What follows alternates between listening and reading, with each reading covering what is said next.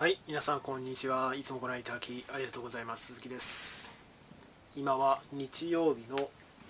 7時ぐらいから8時ぐらいからまあもう9時ですね。あっという間ですね、えー、ぐらいに撮っています。で一つ記事を見かけたのでまああの比較的、うん、汲み取りやすい話題だと思います。ちょっとお伝えしようかなというふうに思ったわけなんですが、えー、皆さん Airbnb は知ってますかね？まあ、いわゆる民泊って言われているものの先駆けというか巨人ですね。今マーケットキャップどんぐらいあったっけな、まあ、少なくとも10兆円以上はあったと思います。であのー、まあ、10兆円規模の日本の企業ってほぼ存在しない。数えるほどしかない。わけですけど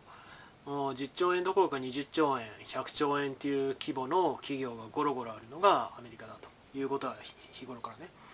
申し上げてるわけなんですがまああのこの去年からのショックでさぞかし観光業とかホテル業界しんどいだろうなと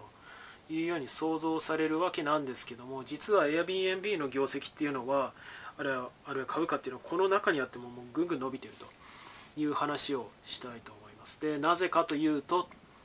ていうことですよね。まあ少し考えれば分かることではあるんですけどね。であの別に観光業とかホテル業界の話をしたいわけではなくてまあ一回あのおそらくホテル産業かっていうものは宿泊業っていうのは Airbnb がほぼ全て駆逐していくだろうっていうことを一回映像を上げたんですよね。でそのまあ2つ目という捉え方をしていただいてもいいですしあそこで語ったことの延長にある話題なのでちょっと考えていただければなというように思いますで自己紹介に関しては概要欄に貼っておりますのでどうぞそちらをご参照くださいであのこれ観光業とかホテル業の話として、えー、限定的な話ではないというようには捉えられるわけですよ。まあどっちかというとうん土地あるいは位置情報とひみ紐づいた全てのビジネスの側面を表しの、まあ、産業構造のシフトを表しているに過ぎないということなんですよね。で、まあ、皆さんちょっと考えてみてくださいもう一度申し上げますがなんでそのホテル業、まあそのまあ、日本でも昔からある都内であれどこにあったんだっけな？有楽町だっけな？ちょっと忘れちゃいましたけど帝国ホテルっていうね超名門昔からあるホテルもあれば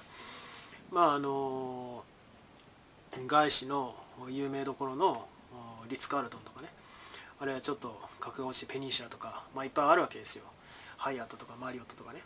まあ、マリオットはリゾートホテルですけどうん、まあ、そういうホテルがたくさんある中で多分こういうのってだんだん、まあ、今のところは今年いっぱいは上がると思いますけどももう駆逐されていくだろうという未来は、まあ、ほぼ確定していると、まあ、僕は断言しますがあれマーケットでもそういうふうに言われてたりするんですけどじゃあなんでそういう未来になるのかなっていうのを少し考えてみてください。ちなみにあのエアラインもあれはその鉄道会社なんかもホテルって持ってますけど、まあ、この辺もほぼ全滅ですよね。まあこれもっと全滅確定っていう早い段階っていうことは言えると思います。じゃあなんでそういうのか。いうことをちょっと考えてみていただきたいんですよね。ちょっと皆さん考えてるうちに少しお茶を飲もうかな。なんか先週は寒かったですよねだいぶね、主に温度体温温度管理のところは体温の管理っていうところは僕はあまりまあ着るっていうのはあるんですけどあんまり頻繁にやってると煩わしいしというなるべくお湯を飲んだり水を飲んだりということで意識してるんですけどね。はい。でまあちょっと考えていただきたいんですけども。で まあ一つ記事があるのでロイターのそれを貼っておきますね。でそれを記事読んでいただいても分かるところではあると思うんですけども簡単に言うとあの Airbnb の場合はその Airbnb のっていう事業者がその何で利益を得てるかっていうと結局手数料収入なわけですよね。まあ1泊いくらとかその法人契約でどこの宿あれホテルでもいいですよ。そのあれ一個人の部屋とかでもいいですよ。でそういうものを紹介します、えー、でそこで宿泊が成立しました。じゃあその分手数料抜きますよと。いうものです、まあ、ホテルはないか、まあ、まあ、民宿の類はあると思いますけどね。で 当然人々がの移動する先っていうのは状況によって千差万別なわけですよ。でホテルっていうのは大概あのいわゆるターミナル駅、まあ、都内だったら渋谷新宿とか分かりやすいところまあ山手線沿線だったら大概ホテルなんかいくらでもありますけど普通に。でそういう人口密集地にしかないわけですよね。でしかもそのエリアを絞っていわゆる一等地に構えてまあ要は立地でマウントを取ってるみたいな簡単に言うとですね。いう状況で多額の資金を投下してそこに集中した大型施設を、まあ、作ってるわけですよね。でところが去年から起きてることっていうのはむしろここを一番避けたいっていうことでだからこそ全全滅状態なわけですよ。で今後も変わっていかないだろうと。まあもちろんその人口が集その人が流出量が激しいところには、まあ、ある意味効率的ではあるんだけども一番問題なのは人が分散した状態になった時に対応できないってことですよね。で去年起きたことっていうのは郊外のその不動産価格に関しては郊外の住宅地以外は軒並みもうだだ下がりっていうことが起きたわけですよね。でおそらく戻らないでしょ今後。で戻らない理由はたびたび申し上げてますが結局リモート勤務とかそのオンラインで仕事をするっていうところが大幅に取り入れられ始めた。完全には代替しないとですですよ、まあ、全体の、まあ、事務方の仕事であればエンジニアデザイナーあたりも含めて3分の1ぐらいは全然、えー、代替可能だと。いうふうに言われてるわけですよ。もう3分の1だったら3割減っていうことですからね。ホテル業者からしてみれば。まあ大打撃ですよね。普通に潰れるレベルだと思いますよ。でまあこういう状況が起きてるのでおそらくは大型のホテル業界の類のものっていうものであればあホテル事業者であればあるほどもう一気に追い込まれていくだろうなと。で当然ながらその需要がないのでその土地の資産価格も落ちていきます。要はその客が出入りするっていう宿泊人数あるいはその売り上げが立たないっていうのもあればそもそも需要がないのでそこで土地を持ってること自体がとんでもないリスクになってくるわけですよ。もうぐんぐん下がってる。ニューヨークですら20%ぐらい下がってるわけですよ土地の価格がでまあそういうことが起きてる。んで、まあ、大もう土地を持ってるだけで不動産を持ってるだけで大損害。っていうことになるわけですけどそもそも Airbnb は、まあ、土地は持ってないですね。そのホテルの宿泊施設なんかを直接持ってない。契約してるだけ。で手数料抜く。でしかもその民泊の場合は別にまあその人口が密集しているようなエリアでもあれば郊外とかあるいは田舎でも登録して認められれば認証を与えられれば、えー、そこにそこから収益得られるっていうことなわけじゃないですか。だから Airbnb としてはそのありとあらゆるエリア土地、えー、まあ、立地っていうところも含めてリスク分散ができるわけですよ。で需要がなければそこに止まらないしあるところで人が宿泊してで、まあ、そこから手数料を抜けばいいと。いうことで結局 Airbnb がやってることっていうのはもう全世界中の土地に対して網を張ってるようなもんなんですよね。で網の張り方の密度のが圧倒的に Airbnb の方が高い。ということなわけですよ。でしかもリスクを持ってない。不動産を実際に持ってる。で不動産ってあの専門用語で流動性リクイディティとか言ったりするんですけどもあの普段ね例えばあの 食材の高いりんごとかあれ人参とかあそういうものを買う売買するようにその場ですぐ値段がついてじゃあ売ります買いますみたいなことができる世界じゃないわけですよね。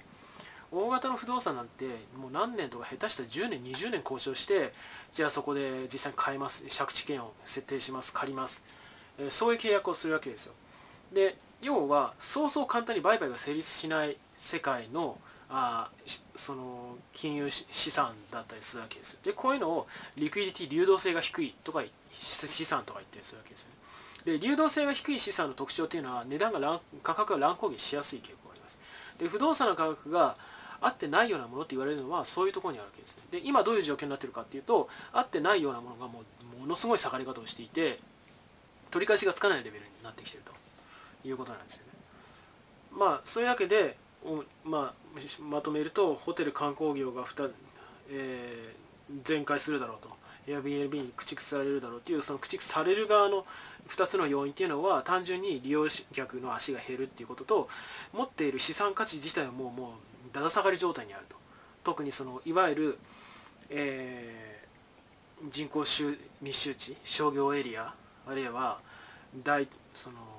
でかいターミナル駅の周辺に持っていればいるほどいわゆる立地がいいところにあればあるほどもうものすごい下がり方をしてるわけですよね。でこれは別に日本に限らずもう世界中で起きてることです。まあそれはそうですよね。でまあ要はここで大事になってくるのは、まあ、僕がたびたび指摘しているリスク管理って考え方なんですよ。で今までの世界観であればいやどうせあのまあこれはその土建屋の類の考え方ですよね。不動産ディベロッパーとかまあ、僕が大嫌いな三井不動産とか三菱地所とかですね。あのうちはどその東京駅から徒歩何分のところにどれぐらいの土地を持っているどのビルを持っている。だからうちの方が上だとか下とかずっとそんなことやってるわけですよ。本当バカじゃないかなと思いますけどまあそれは置いといて あの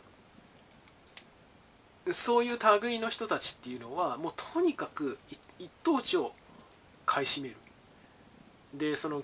まあ正直公平な競争してないわけですよ。でむしろ独占状態を築いておいて特に日本は途上国ですから不動産の売買流通市場市場っていうところでは。まあひどいんですよ、まあ、細かいことはまあ学生向けのチャンネルですから見てもしょうがないと思いますけど、えー、それが逆回転を起こしていてもうあのー、倒産はしないと思いますけどもう資産価値っていうところは事業の価値そのものがもうだだ下がりしている状態。もともとそのまあ西海岸筆頭にテック企業って別に場所を選んで仕事をししなきゃいけないような仕事って少ないわけじゃないですか。ほとんどない、まあ、フルリモートの人なんて腐るほどいますよ。でそういう世界のビジネスがどんどん伸びていってリアルサイト実店舗の紐づいたビジネスっていうのはもともと縮小傾向にあったんですよ。でそこに来て泣きっ面に発してもうとどめを刺されている状態。でそのいわば大元締めみたいなのがこういう不動産ディベロッパーでありその上に上物を作るゼネコンとかねいわゆる 建設会社とかだったりするわけですよ。で、まあ、こういうところが軒並み死んでいくだろうなっていうのは容易に想像されます、まあ、ホテル業っていうとこもそうですが、まあ、土地、えー、建物自体を用意する事業者っていうことですよね。でそういう人たちの発想ってリスク管理をしてないわけですよ。もうとにかく一番一等地というふうに思い込んだわけですね。なんでそのそこに価格がついてるのかっていうのは、まあ、分かってはいると思いますけどもまあ動かねえよなってこの先も150年100年も下がることねえよなっていうふうに高をくくってるわけですよ。でもそこにあったリスクファクターっていうのは今回のコロナウイルスで、まあ、明らかになったこと。まあ僕は、まあ、日本でパンデミックが起きたらもう取り返しがつかないことになるっていうことはたびたびこれを申し上げてるんですがあ面識のある講演させていただいている内科医のまあ、ウイルスが感染症が専門の方なんかから聞いていたのでまあそんなわけないよなというふうに思ってるわけですけどもいわゆる専門バカの人たちって要するに不動産なら不動産建設ならゼネコンならゼネコン。のことだけ知ってれば仕事が成立すると思ってるわけですよ。いくらそのステークホルダー、まあ、利害関係者が多くて接種をしてるとはいえそのど真ん中のリスクファクターとしてウイルスの蔓延っていうのがパンデミックっていうものが頭にないわけですよ。そない状態でずっと事業してる。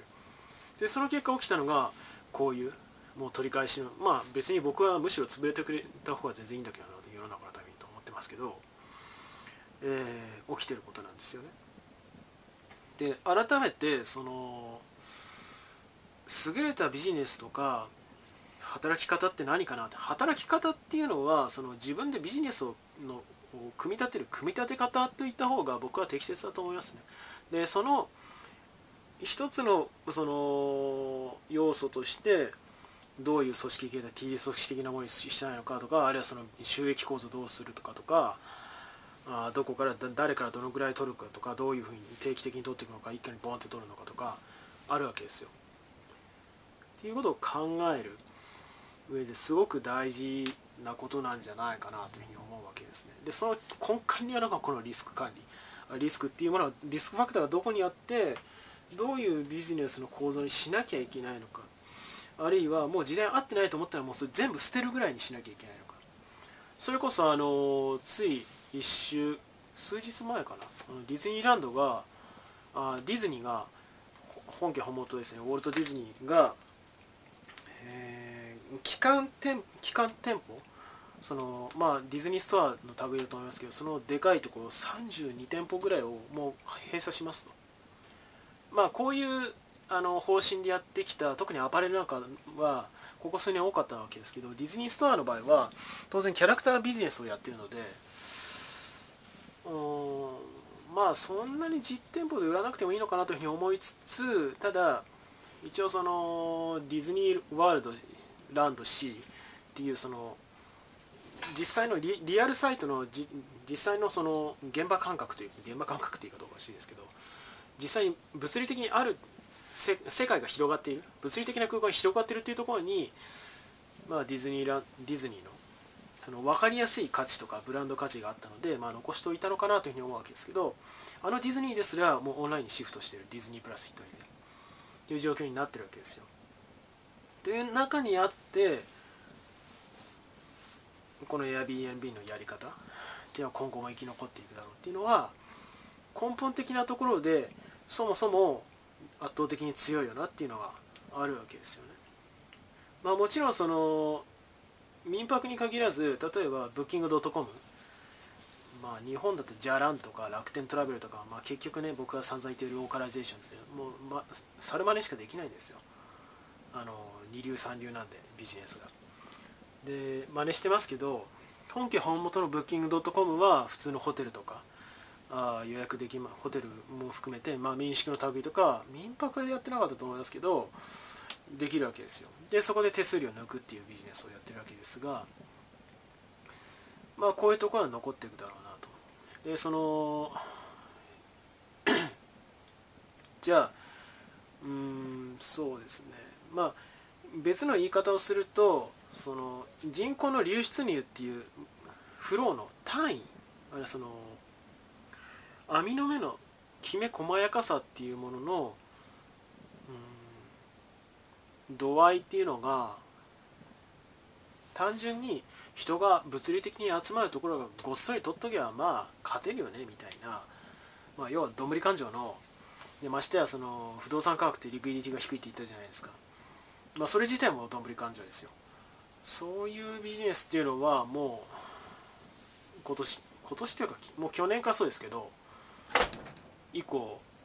まあ、軒並み追い込まれていくんだろうなというふうには思いますね。なので皆さんもその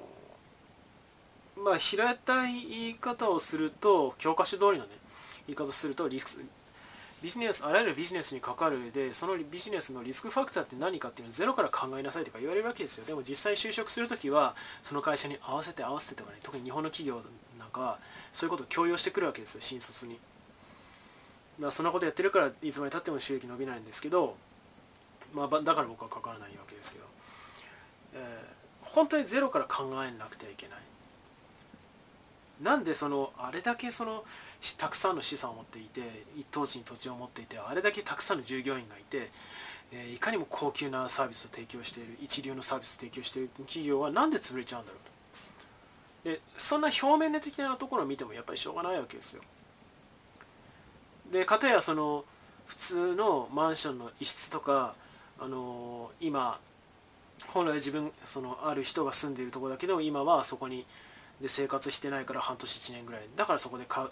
そこをホテルの会にする民泊っていうわけわかんないですよ。そういういわゆる一流ホテルと比べたら。なんでそれが受けるのだろうかと。あるいはこういうショックの時でもいわゆるレジリエンスですよね。強靭さっていうものが担保されてビジネスはむしろ伸びていくんだろう。かとそれはそのまあ冒頭で申し上げた通りこれは観光業とかホテル業っていうくくりで語れることじゃないんですよね。リスクファクターはウイルスって言ったらまあそれは医療分野なわけですよ。分野で言えばですよ。いやホテルとかその不動産扱うのにまあ、病気その病ウイルスのことなんかよくわからんしなとまあ俺関係ねえよっていう思考になった時点でもう今のじゃダメなんですよね。でリスクファクターっていうのは自分の専門外のところにもあるしそれはいつ飛んでくるかもわからない。だからこそ広く浅く何でも知らなきゃいけない、まあ、浅く浅くというか広く何でも知ら幅広く何でも知らなきゃいけない。知ろうとしなきゃいけない。理解しようとしなきゃいけない。でその時に必要なことってじゃあこういう時だからまあしょうがないからこの辺で折り合いをつけましょう。じゃあダメなんですよ。これはあの談合とかね。あの根回しとかあの日本人が昔から大好きなやり方ですよ。じゃあこの辺でその間を取って手を打ちましょうみたいなね。根本的な解決しなくて、まあ、オリンピックの中中止の なる気がしますけど僕は。あのプロセスなんか見てもよーくわかるじゃないですか。そういうことじゃないんですよ。もうそもそも根本的に合理的に考えてみましょうと。でじゃあそのいろんなリスクファクターがあった時にそれをファイナンシャルに見た時にどういうダダメージがあるだろう。どういう想定があるだろう。そういう発想がその人がどう言ってるかとかあるいは自分がそこに願望を持ってるからとか例えばホテル業界だと、まあ、あの接客の仕事とかそのホテルの一流のサービスに憧れがあるかとかからそういうビジネスに行くっていうすごく分かりやすいところから入っていく人も、まあ、ポツポツいるのかな、まあ、僕は全然興味ないのであんまり実感ないんですけどまあいるとは聞きますよね。でそれってやっぱり表面でしかないんですよね。そもそもその事業が成立するのは何でなのかと。で今後それは必要とされていくのか。マスクエアの時でも言いましたよね。多分都銀って全部なくなりますよ。間違いなく。10年後には。かけらも存在しなくなると思いますよ。このままいけばまあ行くと思いますけど。でそれは今ないものだからこそ余計真剣に考えなきゃいけない。で周りの大人とか特に高齢者が親がそう言ってるかとか関係ないですね。関係ないです。でそういうところから今なんでそういうものが伸びてるんだ。で流行りに乗るっていうのでもダメです。もっと根本的なところを考えてください。でそもそも根本って何っていうところもね含めて考えていただきたいんですけどやっぱり日頃からそういう習慣をつけていただきたいなというように思いますね、まあ、あくまで Airbnb とそのレガシーなホテル業の比較っていうのはケーススタディでしかありません。もうあらゆる世界で分野でこういうことっていうのは起きてることなのでもう何でも知らなきゃいけないぐらいの気持ちで日々勉強に取り組むといいんじゃないかなというふうに思います。でちなみにそのまあ打足としてちょっと申し上げるといわゆる研究職とか専門家っていう人、まあ、ドクターとか進んでいる人たち、まあ、いますよ。いるしそういう人たちは今後も必要とされていくしあのそれが向いてる人向いてない人、まあ、大体世の中の人向いてない人の方が多いわけですけど僕も多分向いてないと思います。なぜかというと一つのこともうとにかく深く狭くやることに優先順位を一番の優先順位を置いてできる人間ではないから。やっぱり横を見るから。でそれはそれ大事なんですけどまあやっぱり自分でそれだけやっててもそのビジネスを組み立てる力とかあれ主導する力っていうのはまあ身につかないし無理だよねというようには思いますね。では最後になりますがよろしければチャンネル登録および高評価の方お願いできれば幸いです。では今回はこの辺で。バイバイ。